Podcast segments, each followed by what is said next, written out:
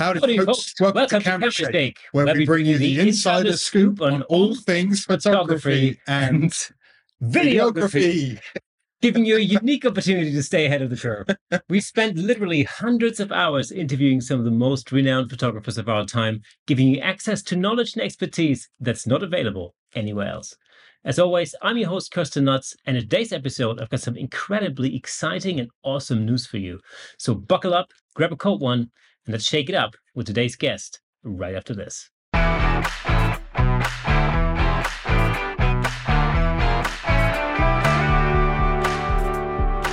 Welcome to Camera Shake Podcast, episode 147. But hang on, wait a minute. Before we get into today's episode, I have one small favor to ask of you. If you enjoy this podcast, please join the Camera community over on camerashakepodcast.com so that you're the first ones to know when we've got exciting news for you. You'll find the link in the description, or if you're watching on YouTube, and I don't forget to put it in, it'll be right down here somewhere on the screen. But without further ado, let's give it up for today's special guest, Dave Williams, live in the studio. When the crowd goes wild. Way. Where is the crowd? Let's uh, I'll play it. Damn it. We're going to talk about one of the most incredible opportunities for photographers this year. yeah. Ooh, should we tell? It's a it's a pretty incredible opportunity for It's- photographers this year. Oh, absolutely, 100%. We mentioned it when I was guest uh four or five episodes back. Yes, We, episode. we mentioned it, touched on it, but didn't really go into a great deal of detail. But together, Kirsten and I are going to be running the Lofoten Islands Viking Photography Workshop. It's an exclusive series of six photography workshops in the Lofoten Islands, 200 miles north of the Arctic Circle in northern Norway, this September, October, and January. That's the news, That's yeah. good news. That's it. Okay, see you later. That's it. When you think of the Lofoten Islands, you know what comes to to mind are these incredible images of red fishing huts and Yeah. mountains in the background and Yeah. everything else. And of course, we're going to be shooting that, no doubt. The landscape there is one of the most incredible landscapes Yeah. in Europe and actually in the world. It's you know it's just absolutely mind-boggling. But that's not all. Oh. that's not all because not only are we. Did doing- you say Northern Lights? I haven't mentioned Northern Lights yet. So, and Northern Lights, but that's not all. Exactly. Go on. Yeah. So Northern Lights, obviously, um, if you're like me and you haven't actually ever seen Northern Lights with your own eyes, then then this is going to be an amazing opportunity to not only obviously witness them, but also learn how to photograph them because that in itself is a whole different ballgame. But that's not all, because well, there's more. Wait, there's more? There's more. Wow. There's more. So it's not only landscapes, the most incredible landscapes in the world. Um, the Arctic, the Arctic, of course, you know, the Northern Lights, the Northern Lights. Who lives in the Santa. yeah, Oh, no, reindeer. There's going to be reindeer. So, um, we've got exclusive access to a paddock of reindeer owned by a um, a Sami reindeer herder yeah, um, on the island of Vesterålen, which is just round the corner from Lofoten. And we're going to go and spend some time inside the reindeer paddock. We're going to feed the reindeer, make friends with them, and then we're going to sneak up on them and take their pictures when when we've become Oh, friends, I'm glad you didn't say. gained their trust. I'm glad you didn't say we're going to shoot them. Uh, we're going to take their photograph Right. um, or make their photograph, depending on how you look at it. Yeah. That's a thing. Uh, but that, that's not all. That's not all. No, It just keeps going. that's not all because uh, apart from um apart from running master classes in landscape photography and northern light photography we're also going to be running a portrait photography masterclass with real life vikings Whoa. Real life Vikings. Actual, genuine Vikings straight out of Valhalla. Hmm. These guys are. So there's three of them. So there's going to be. Um, one of them's going to be in the September workshops, a different one's going to be in the October workshops, and a different one is going to be in the January workshops. And these guys are professional Viking models. So they they do all the TV stuff, you know, like the Game of Thronesy type If you- Norsemen type, all that stuff. They do that stuff. They're in the movies. Uh, bodybuilders, they are ripped. They are shredded, as they say. But they look absolutely incredible. I mean, not only that, but also you know, it's it's the costumes, it's the weaponry, Yeah. um, there's the armor, the shields, the, whole shebang. scars, the makeup, everything. They do it all, and it's on the money. If you if you've seen the series Vikings on um, on Amazon Prime, Mhm. um, or Vikings Valhalla, which I believe is in Paramount in the UK. Then uh, then you know exactly what we're talking about because that is exactly what we're, talk- get. we're not talking um larping you know live action role play we're not talking the kind of vikings that roll around and then they go to the tent and then they make tea and then we're not talking that we're talking like movie style Yeah. cosplay style all the armor all the stuff it's gonna be it's gonna be so cool Yeah. but yeah we're taking them out into the landscapes in lofoten Yeah. we're going to shoot them but so we're going to have the landscape masterclass we're going to have the portrait masterclass we're going to have ambient light and flash we're going to have the northern lights we're going to have the reindeer we you said about the red cabins we're staying at a place called Svinøya Rorbuer, which is uh 195 year old traditional um, fishing village with all the red cabins wooden cabins by the sea but they've been restored and brought up to date so it's like modern luxury with attached to it Børsen Spiseri, which is one of the finest restaurants in northern Norway. Incredible food, and we're going to be eating there together as a team on the first night. Yeah. We're going to have a Viking feast in there on the last night and trash the place. it's going to be incredible. Um, and I feel like we should say, but that's not all, because I feel like there's more.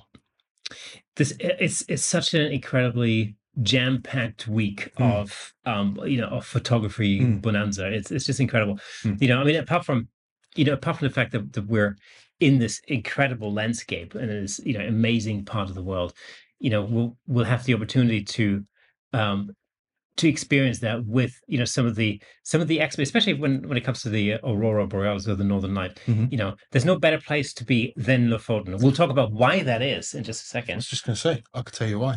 but um, not only uh, you know you're going to have a chance to be in this amazing you know location, but you're going to be able to be there with one of the leading experts on Northern Lights photography, i.e., Dave Williams, right here, the man who literally wrote the book on it, A bestseller. best the a best selling book bestseller. So my book, The Complete Aurora Guide for Travelers and Photographers, travelers and photographers. Excuse me, I'm too excited. Um, is a bestseller. Uh, you can get it on Amazon. Um, and it explains the aurora mechanics, how to photograph the northern lights. It gives you a load of folklore and stories from days gone by, including Viking stories.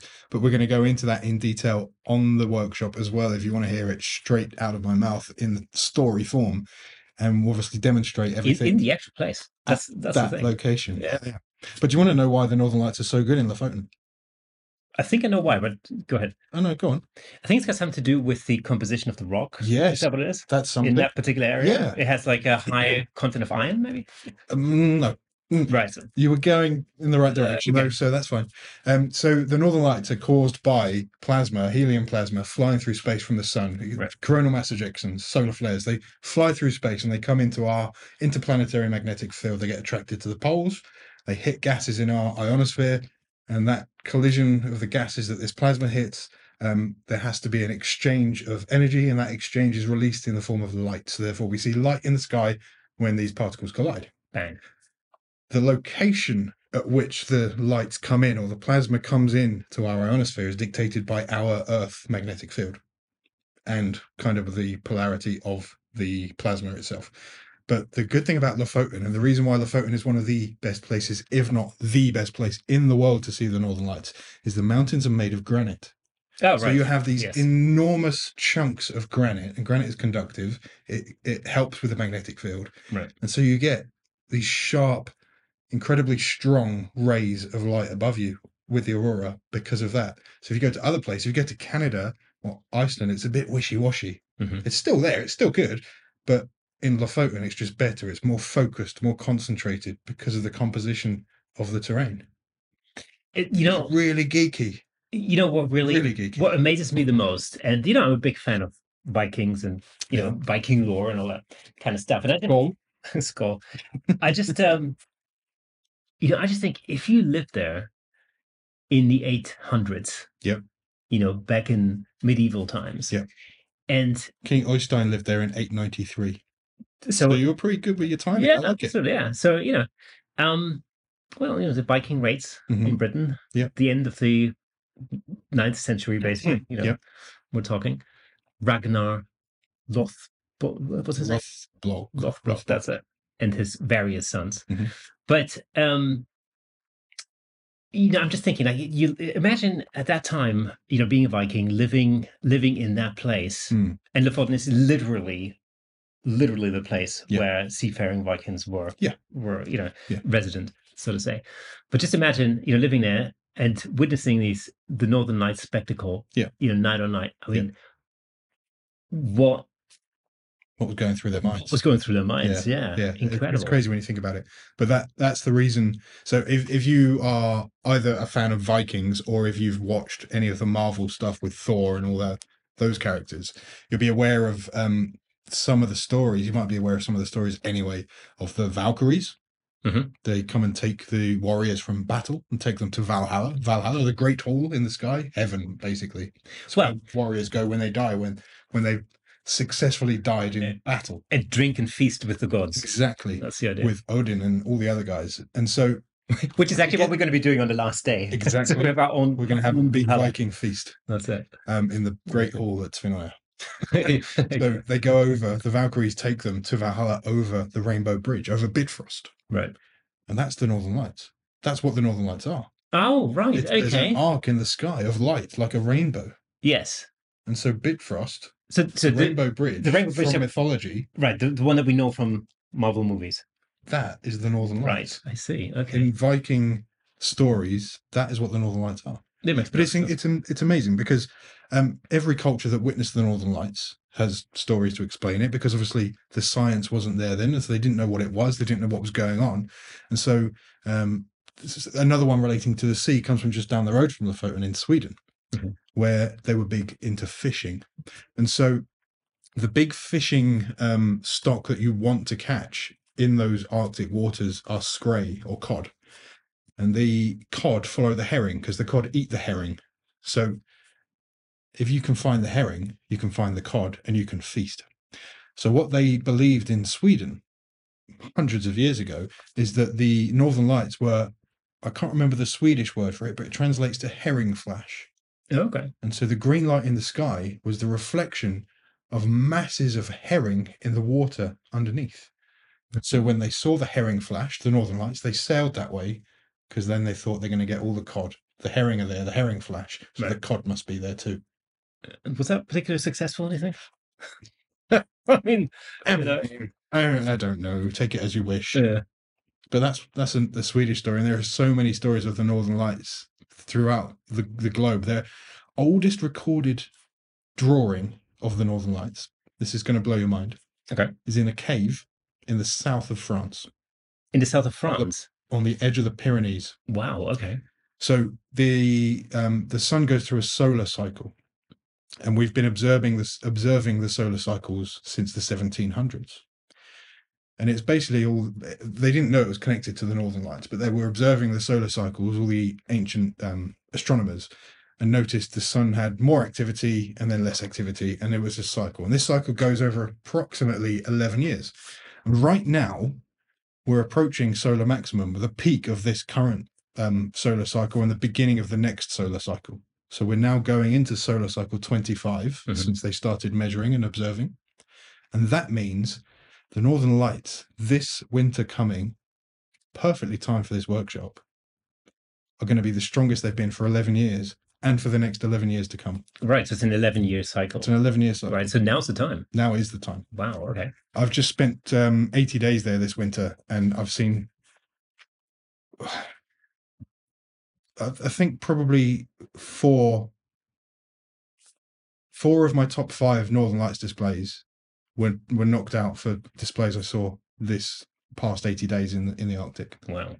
So like for the past seven or eight years worth of Northern Lights, just this one winter season we've just had Hmm. four just got knocked off because this these these lights now are so strong because we're approaching solar Yeah. maximum. We're getting so many more um solar flares, so many more substorms, geomagnetic storms. For example, when I left and I got a ferry from Norway to Denmark, so I'm approximately the same latitude as Scotland. I had the Northern Lights overhead on the ferry. Wow. And I was shooting it on my iPhone. Yeah. Because that's where we are with photography now.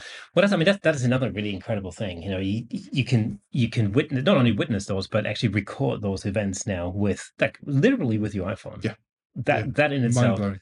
In last week's episode, um, I spoke to Lisa Carney, who, Mm-hmm.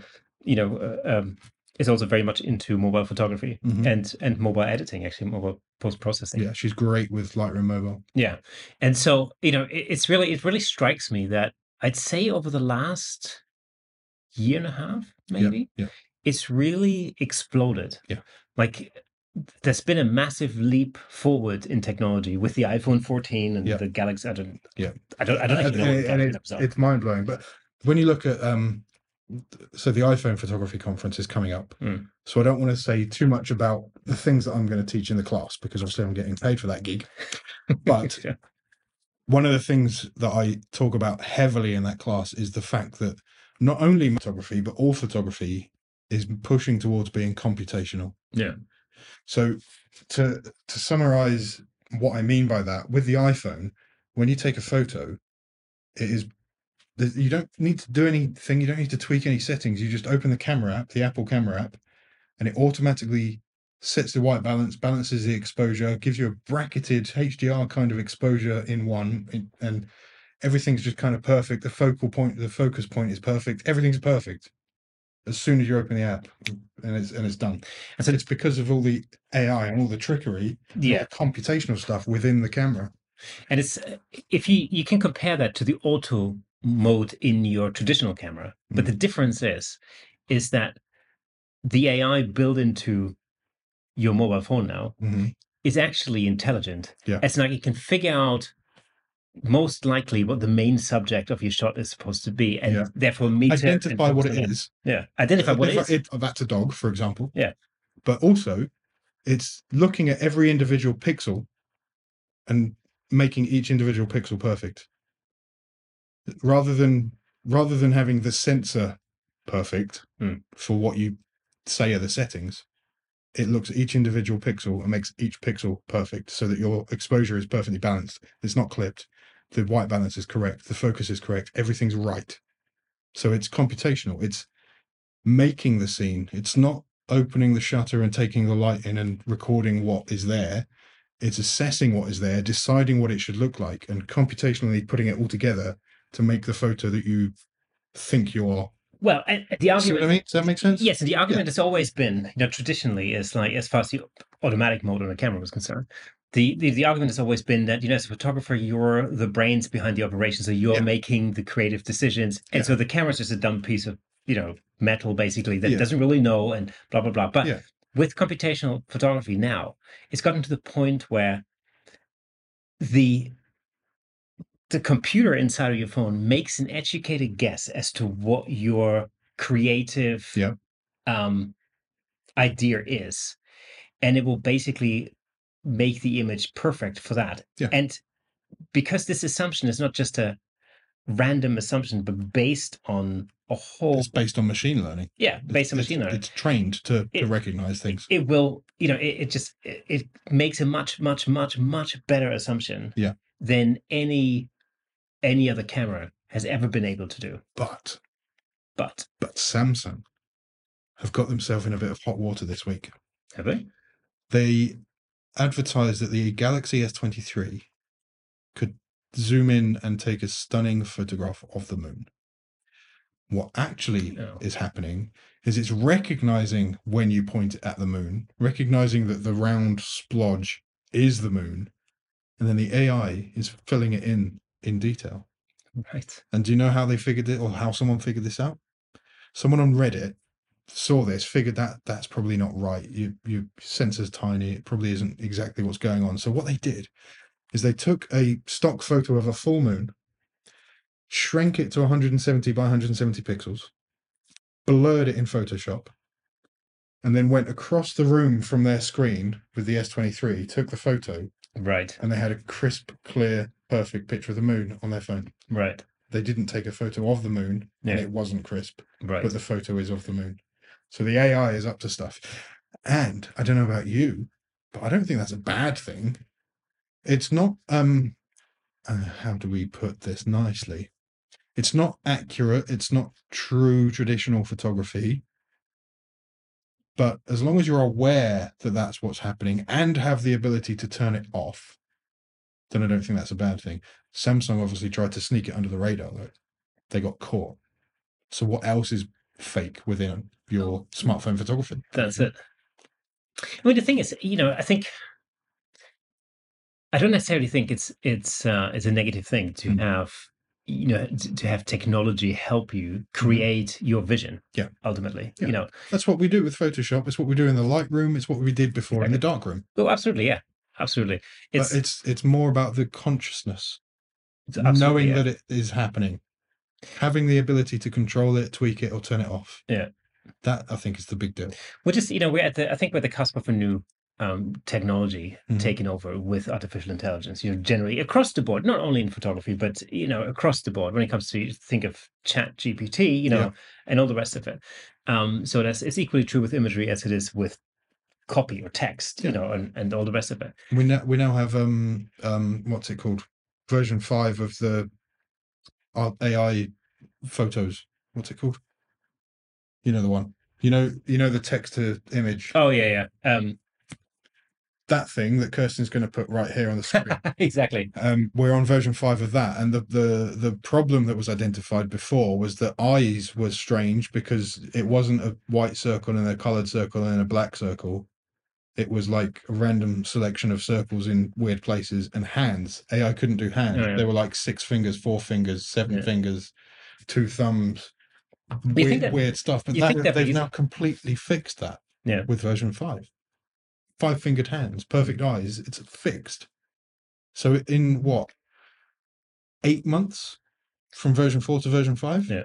Fix that problem, and we're steaming ahead. Yeah, I mean the development is, is exponential. I mean we've you know we've uh, we've talked about this in detail with uh, Micah Burke, for example, when Mhm. he was in the show, um, you know, a few months ago. Mm. Uh, I think beginning of December. I will put the the link to the episode. That's great. I wonder if it- Um, you know, and even then, I mean, there's been a there's been a massive leap forward since then. But I remember you know speaking to him at the beginning of December and thinking like, oh, DALL-E.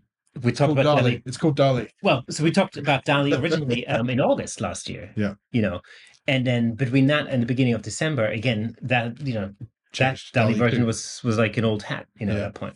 So it's incredible how that how that um how exponential the development is of, of that technology. And Mm. you know, ChatGPT is, is just another example for that. You know, it's just incredible what you can do in absolutely no time Yeah. with with that piece of software. yeah.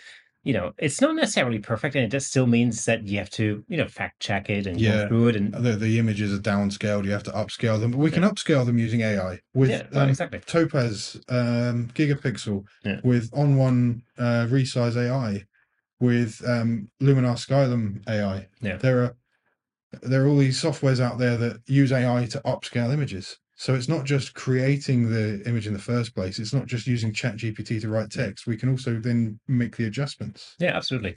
You know, if you think about, I mean, in a professional sense, you know, the usefulness of that, for example, let's say you have, um, let's say you create an image that, you know, needs to be used for an advertising campaign. It needs to go on the side of a bus, for example, or the side of a building or whatever. You know, being able to upscale that image um, is a it's a huge, huge advantage. Hmm. You know, to the point where you can you can actually use it in that in that form rather than having to reshoot or having to go through the whole process again. You know, it's uh, it's humongous. It also means that you don't necessarily always have to shoot with like a hundred megapixel Yeah. cameras, for Yeah, example. shoot with your iPhone, 48 megapixels on the Absolutely. iPhone thir- 14, Yeah. 12 on the iPhone 13. Here's a here's a sneaky thing: the 48 megapixels is actually four 12 megapixel sensors Yeah. stacked. What? They don't tell you that either. Uh, No. Anyway, that's not to say it's not real. Are we going to segue into a new topic? Because I really want to do something that I've not done before. What's that? we'll be back right after this word from our sponsors. Let me just say a quick thank you to our sponsor, DVE Store. DVE Store's mission is to help you create better video and provide you with the tools necessary to explore your creativity. If you have any digital video equipment needs, whether that's camera equipment, audio gear, or lighting, and much more, you can check them out at dvestore.com. Thank you to DVE Store for the high def video. And of course, you can find a link to DVE Store in the description. I'll point out that they're not my sponsors, they're not our sponsors, they're Kirsten's sponsors. I'm sorry for that. We went off track as well. Let's talk about Vikings Oh, Vikings. because I've got some questions for you. All right. I'm going to flip everything upside down in this episode. Cool. So you've been a portrait photographer and a headshot photographer for quite some time. You've got a lot of experience. You're really good with lighting and you're really good with directing a subject. Right. What would you say is the biggest mistake people make directing a subject and how can they overcome the biggest mistake that you identify? Well, I mean, Because I see a lot of like when I did weddings, I saw a lot of just turn this way, turn this way, do this. And it was all just using a hand. And Yeah. when people didn't understand it, there was no fallback. well, exactly. So, I mean, it's one of the one of the things I always go through. You know, every single time I shoot a session, especially with people who are not used to posing in front of the camera, like i.e., for instance, you know, we do corporate headshots, something like that. Uh, You know, people who are just not used to to being in front of the camera. Mhm. And the first thing you got to actually do is explain to them how your posing system works. Right. Okay. and you've got to give them reasons so they understand what they're doing. So, for example, a good example is you know headshots. Um, the posing starts with the feet. This Okay. doesn't make any sense because we're not actually photographing the feet. But if we want to get our head in the right position, we need to actually get our body into the right position, That makes sense. and therefore we need to start at the bottom, and we basically work from the feet up. right. Okay. Okay. So that's the first thing. So um in saying that, you know, I need to I need to give the client or the subject um a reason as to why I'm doing what I'm doing or why I want them to do what I want them to do. So, So you, once that- so you, you I, for me, I'd I'd say okay because a lot. I'd I'd have I'd just remind myself just say because, and then it would help me to explain. yes, that. Is that- absolutely. Yeah. So that's that's the thing. So when you're talking to somebody who's who doesn't really have any experience in front of the camera, they need to really understand the causality of why, you know, why they did they need to understand the why they're supposed to be doing what Okay. they're doing. Um, because what that does is is throughout the session, it'll get them because they're understanding why they're doing, you know, why they're moving ahead in a certain way or whatever, Yeah, why they're standing. in a picking a certain up. Or, Yeah. yeah. So if they understand why they're doing that, then they'll start doing it themselves. And actually, what it means is eh, over time you have to give them less direction. Okay. You know, Yeah. and it just it it actually makes the experience much more enjoyable because all of a sudden it feels like we're working together. Yeah. You know, it's not just me clicking the shutter button, but it's it's the subject actually doing their thing, and Mm. and so it becomes a thing that we're doing together rather than something that I'm doing to them. Does that make sense? Um, you know, that's that's one thing. And so, you know, as far as for instance, you know, hand gestures is a good example. You mentioned that. Um, I explain to people why, you know, why I use certain hand gestures. Hmm. And um and in explaining that, I mirror the action. And so mirroring is a really super important thing. Mhm. Um, you know, it's it's important because from my background in education, I know that not all people learn in the same way. Mm. Some people need an explanation. Right. That's fine. Some people learn visually, for example. And, and Some course, people need to copy you. yeah, some people need to actually do the action. You know, kinetic learners, it's actually a huge thing. The, the majority of people are kinetic learners. Mhm. So you need to get somebody, you need to basically show an example, you know, mirror, get them to mirror everything that you do. And in getting the, the subject to perform the movements that you want them to perform, you need to do them yourself. Mhm. And rather than overcomplicating things, you know, mirroring something means that if I, you know, imagine, imagine if I lift my right arm, Mhm. they would be lifting the left arm because they're literally mirroring what I'm doing. Yeah. And that's so I just, you know, I have to think as a photographer, I have to think, Now I wrong way around. but there's there are ways around that as well. For instance, I won't use the, the words left and right because it's it's confusing. Yeah. because some people things. don't know it anyway. Well, exactly, and like, I get I confuse myself all the time, Hmm. you know, because I'm thinking, is it my right? So it's your left. So that's all of a sudden that's confusing. So you know, I'll talk about things like you know your far shoulder or your camera foot, which is the foot closest to the camera, for example. You know, so that way we know what we're talking about, regardless as to whether it's left or right, because depending on which way I'm standing, it might be my left shoulder or my right shoulder as Mhm. close to the Yeah. to the camera Okay.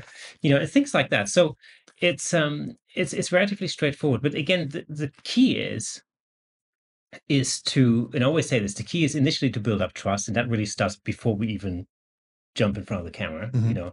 Um, that's the whole thing that happens before the shoot even starts. It's just building up of you know rapport and trust and all that. Um but then when we start shooting it's about really being very clear on on why um we need why I need the subject to to do certain things and very often you know it, it helps to just go a little bit into you know what photography actually is and and how you know how we're how we're kind of compressing three dimensional the three dimensional work uh, world into two dimensions and all the rest of it. And then they understand why I want them to, for instance, you know, stretch their neck out into like a you know like a turtleneck, for example. Exactly, because now I want the focus to be on the on Get the rid of all of these. Well, get rid of that, and also make the face the biggest thing in the frame and all that kind of Yeah. stuff. So, I mean, all that. Um, But how would you deal with someone that doesn't want to play the game, like an angry barbaric Viking, for example? okay, What, what if someone's really struggling and they and they're not cooperating? How do you win them round, or how do you make them understand?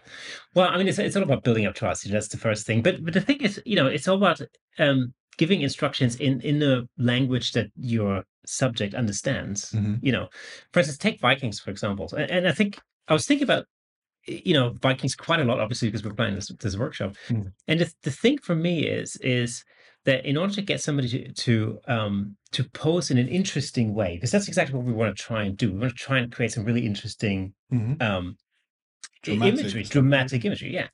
And you know, the stereotype when it comes to this, I think we think, you know, okay, Vikings, you know, they are warriors, you know, they have weapons, swords, shields, you know, that sort of thing. So the instinct would be to put them into fighting poses. Mhm. There's nothing wrong with that. It looks awesome, you know, no doubt. Mm. Um, cool, we can do that. But you know, very quickly we arrive at a point where you know we're limiting ourselves with what we can get these models to do. You know, mind you, on the course we'll be working with professional models, so they know how to hold a sword. Hmm. You know, that's cool. But if you dive a little bit deeper and think think about what Vikings actually were, they were warriors for sure, but Yeah. they were also explorers. Yeah. For example, you know, people who would sail the Atlantic across the Atlantic. Yeah. And you know, they would discover things They like found Iceland, Greenland, Iceland, Greenland, North America. Yep. They're one of the well, most likely the first Europeans to ever actually set foot and they found Canada, and Finland. Exactly. Yeah. So you know, so they were explorers as well. So actually, now once you look at that from from that perspective, then you can think of some poses that would basically personify exploration rather than violence and warfare. Mhm. Does that make sense? Yeah. So immediately you're opening up um, lots of other aspects of how you can pose your your Vikings and what kind of situation you can put them in. Mm-hmm. Hmm. You know, it's it's a really you know they were also I mean t- to an extent of course you could take that a lot further. You know they were when they were not on the warpath they were farmers most likely. Yeah. You know that sort of thing. So you know these are Hunting and hunters. farming and Yeah, yeah, fishing. exactly. That was a big deal. Absolutely. Yeah. So, you know, and of course they also had, um, you know, family relations. Mhm. So, um, so you know that you can bring all these sort of things in it. Um, the other thing I think that's that's really important is is to to think creatively sometimes, and to use a principle called called juxtaposition, Mhm. where you where you create imagery whereby you have a subject, for instance, where the expectation is, well, that that subject should be doing this, like you know, like a, a Viking should be, um, you know, swinging a sword, for example. Mhm. Totally cool. But just imagine if you put that Viking in a situation that's completely un-Vikingish, Yeah. right? So, for instance, you know, just imagine a shot where you have a Viking drive a car. Yeah. Okay. Right. So you can create some really cool imagery about this, with this idea Yeah, of this Viking having an unusual adventure. Yeah, a Viking checking out their mobile phone, for example. Yeah. Right. So you can create things that that um, make people stop and think. You know, rather than creating something that just goes along with the expectation that Yeah, we would Well, naturally have. Yeah, exactly. Yeah. You know, Don't you don't want to go with the flow. Yeah. Because these aren't things that stand out. exactly. The things that stand out are the things that are different, that break the mold. exactly. And so if we can be the ones that create that, this is the Eiffel Tower effect. You know that? So absolutely, yeah. The Eiffel Tower effect is the name I've coined for the sheer volume of identical photos, mostly due to Instagram influencers going to places, making them famous, and shooting the same thing in the same way. So the Eiffel Tower is the name because the Eiffel Tower is the most photographed thing in the world. Yeah. Fact, Google it. Yeah. And so it's hard to get a unique photo of the Eiffel Tower. So if you can break the Eiffel Tower effect, you can get a unique photo of a familiar thing. Yeah. So if we can get some unique photos of familiar la- uh, landscapes in Lofoten using the Vikings, Absolutely. Um, with the reindeer, the just the, the the landscapes themselves shot from different angles, different perspectives, different um, lenses, different. Just there's so many different techniques that we can Yeah. use. We can overcome the Eiffel Tower effect. The Eiffel Tower effect in, in posing, I think is a really, you know, that's that's a, it's a really uh, important aspect. Hmm. And you know, I'm not saying let's go out and you know photograph Vikings holding mobile phones or Mhm. driving cars, but what I'm saying is let's think about you know what we could do differently with the model that we have at, at our you know disposal right Yeah. there. Um, you know, it's we're going to learn how to how to light our subjects Yeah. in really interesting ways, um, not only in the classroom but also obviously on location. Yeah. So we're going to learn how you know if you're a, a natural light shooter, for example, fantastic, but if you've never shot with off-camera flash, Yeah. you know, on location, Control the light yourself. exactly controlling molding the light yourself then you know you'll you know you'll you'll get the key to you know creating really powerful images Mhm. um on you know in this workshop and so we're going to we're going to talk about how to light our subjects Mhm. you know on location with off camera flash for example we're going to learn how to balance the natural light with our artificial light to create some images that are you know that look uh, incredible Yeah. and then And we're going to learn about the landscape and how to put them into the landscape. Yeah. and you know and then we're going to learn how to edit those images Yeah. to really take them to the next level so it's it's the shooting stage as well as the post-processing stage Yeah. that we're going to dive into in detail um, and we're going to of course we're going to use uh, some of the most you know most popular uh, software packages around um, lightroom and photoshop Yeah. you know which which in itself i think the vast majority of people should have some experience with lightroom at least Mhm. um, and or photoshop Mhm. so we're going to look at Lightroom specifically, and then we're going to look at um, how we can combine Lightroom with Photoshop as well um, to really, you know, unlock the power of those post What, processing. what my and I've not said this anywhere. This isn't in any marketing material or anything. But what I want to try and achieve for each workshop, each of the six, there are only six. Is very exclusive. Is I want to get a photo of the Viking under the Northern Lights on each workshop. Yeah. that's the that's the goal, That's the that's the goal. and that's a photo that you'll get if you come on the workshop that no one else has got. Nobody. Yeah, So that's going to be cool. It's going to be a challenge, but if anyone can make it happen, it's me. oh, that's I'm pretty sure. I'm pretty sure it'll happen. It's you know, it's it's super exciting. I think it'll be, you know, it'll be, it's it's definitely the most exciting all round concept Mhm. for a workshop that I have ever come across. Mhm. Because you'll see, you know, you come across landscape photography workshops in, you know, areas like Lofoten or like Norway or, you know, or Iceland in particular. You know, you you come across, let's say, you know, Northern Light photography courses. But to combine those two and to throw in The reindeer and the Viking. the reindeer and the Vikings. the luxury meal at Børsen, Yeah, the Viking absolutely. feast, the sauna, Exactly. Oh, the the sauna. sauna. Yeah. and you can have a polar plunger and a sauna.